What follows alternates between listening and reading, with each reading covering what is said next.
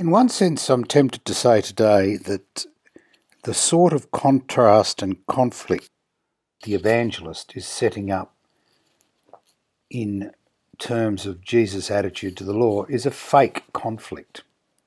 Because, as the Jewish people would know, this continuity of the law and the fulfillment of the law is in fact one of the central claims of Jesus, that he is the fulfillment of the law, which doesn't mean the cancellation of the law, it just means that there is a new perspective born of the fact that the law and its promises have been fulfilled.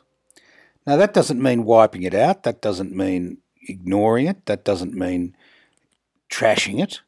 It just means that it is not the absolutely supreme expression of God's will that it was when there was no announcement by Jesus of what the way to following God through Jesus is really about.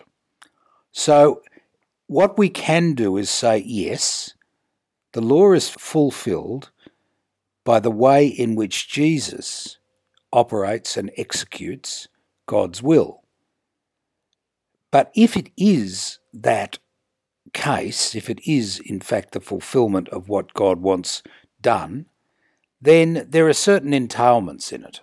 There are certain consequences about it. And the principal consequences are that what in fact is proposed by the Old Testament is completely and utterly completed by Jesus. We don't have to do it. Therefore, we don't have to slavishly follow the prescriptions of the law. We know that Jesus has fulfilled those. What we need to now do is find out who Jesus is, what he invites us to do, and how he connects us to his loving Father.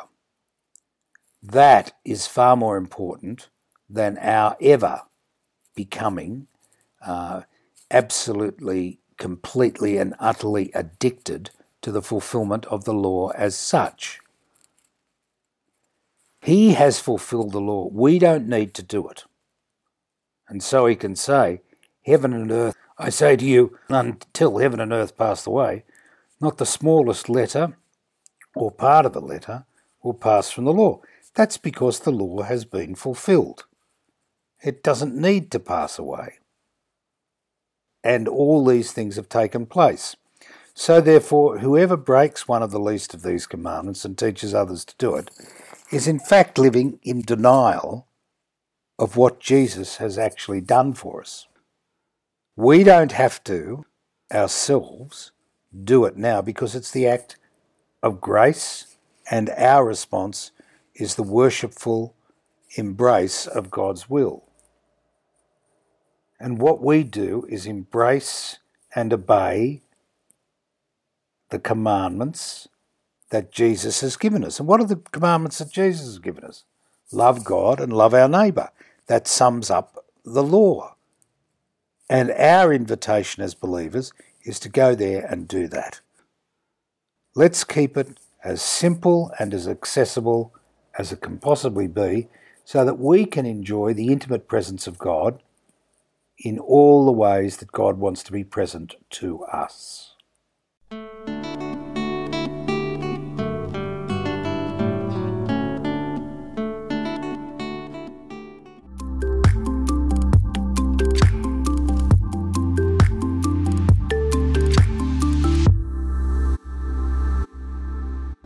The Union of Catholic Asian News is the leading independent Catholic news source from Asia.